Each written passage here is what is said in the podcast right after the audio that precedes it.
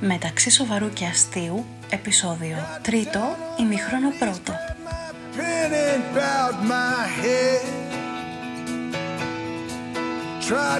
Θοδωρής Τσάτσος, Χρυσέλ Λαγαρία.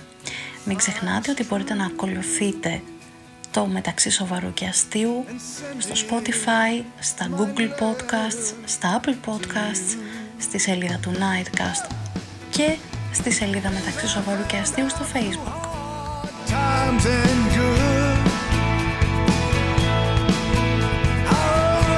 Ο σημερινός μας καλεσμένος είναι αγαπημένη φωνή για εκατομμύρια ανθρώπους σε αυτή τη χώρα.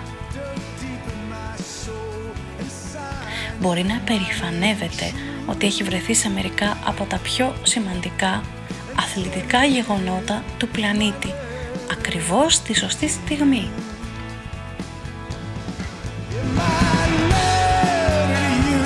Δηλαδή, δεν ήταν σε όλα στη σωστή στιγμή.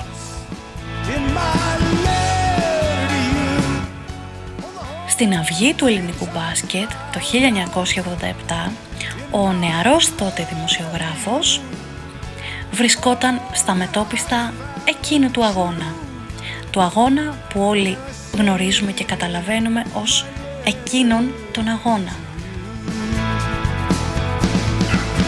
Μια ατυχής συγκυρία τον κράτησε μακριά από το γήπεδο, μάλλον απογοητευμένο, αλλά για πόσο καιρό μπορείς να απογοητευτείς όταν έχεις αποφασίσει ότι έχεις βρεθεί στο σωστό μέρος τη σωστή στιγμή;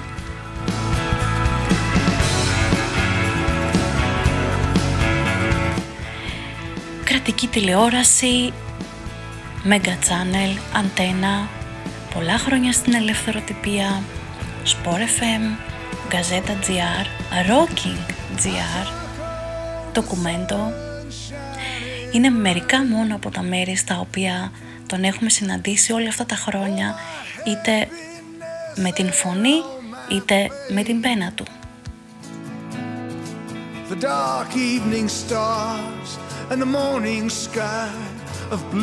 Ένα ημίχρονο δεν θα μπορούσε ποτέ να μας φτάσει, γι' αυτό θα ακολουθήσει και δεύτερο.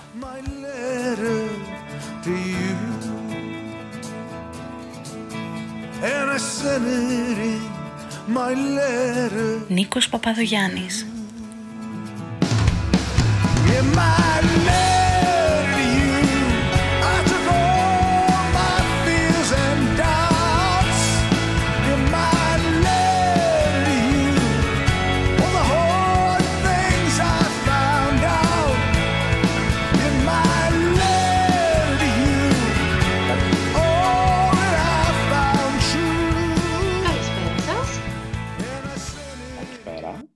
Γεια σας.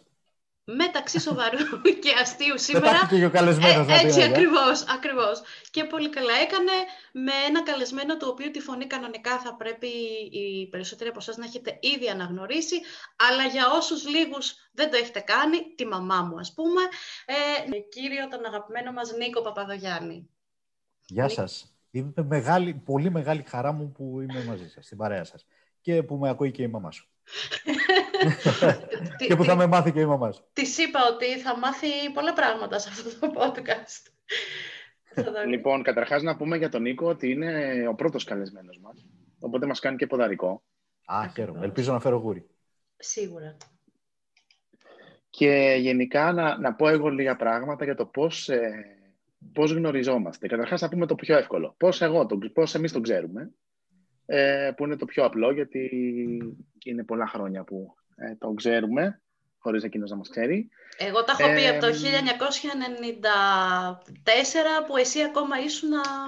Κρύβε ηλικίες, κρύβε, κρύβε. Εγώ ήμουν Εσύ ήσουν βρέφος, ναι. Ε, λοιπόν, να πω ότι υπήρχε λοιπόν αυτή η περίοδος, εγώ το έμαθα το 96 στο Μέγκα, από το Μέγκα μπάσκετ και τα διάφορα Μέγκα πράγματα που έκανε το μπάσκετ εκεί κλπ. Υπήρχε αυτή η περίοδος που εγώ ήμουν πολύ... Άρχισα να είμαι πάρα πολύ μέσα στα της ΑΕΚ, στο ποδόσφαιρο και στο μπάσκετ. Υπήρχε η περίοδος που επειδή χάναμε πολύ συχνά εσπαρακερές, ραδιοφώνου και κοντρόλ τηλεοράσεων. Άγριο μέσα σε αυτή την... Ναι, ναι, ναι. Πολύ... Άγριο. Άγριο θα πω. Πολύ μίζερο που ήμουν ΑΕΚ ήμουνα, αλλά okay. εν δεν έχει σημασία. Ε, εκεί λοιπόν πρώτο άκουσα τη φωνή του Νίκο Παδογιάννη σε αγώνες μπάσκετ και ήταν, έγινε από τους αγαπημένους μου εκφωνητές για δύο λόγους. Πρώτον, γιατί είχε πάρα πολύ ωραία φωνή και δεύτερον, γιατί είχε πάρα πολύ χιούμορ. Με έναν τρόπο. Όχι απαραίτητα χιούμορ, ε, ε, ίσως να ήταν και υποδόριο πολλές φορές, έμεσο. Δεν ήταν πάντα ότι έλεγε αστεία.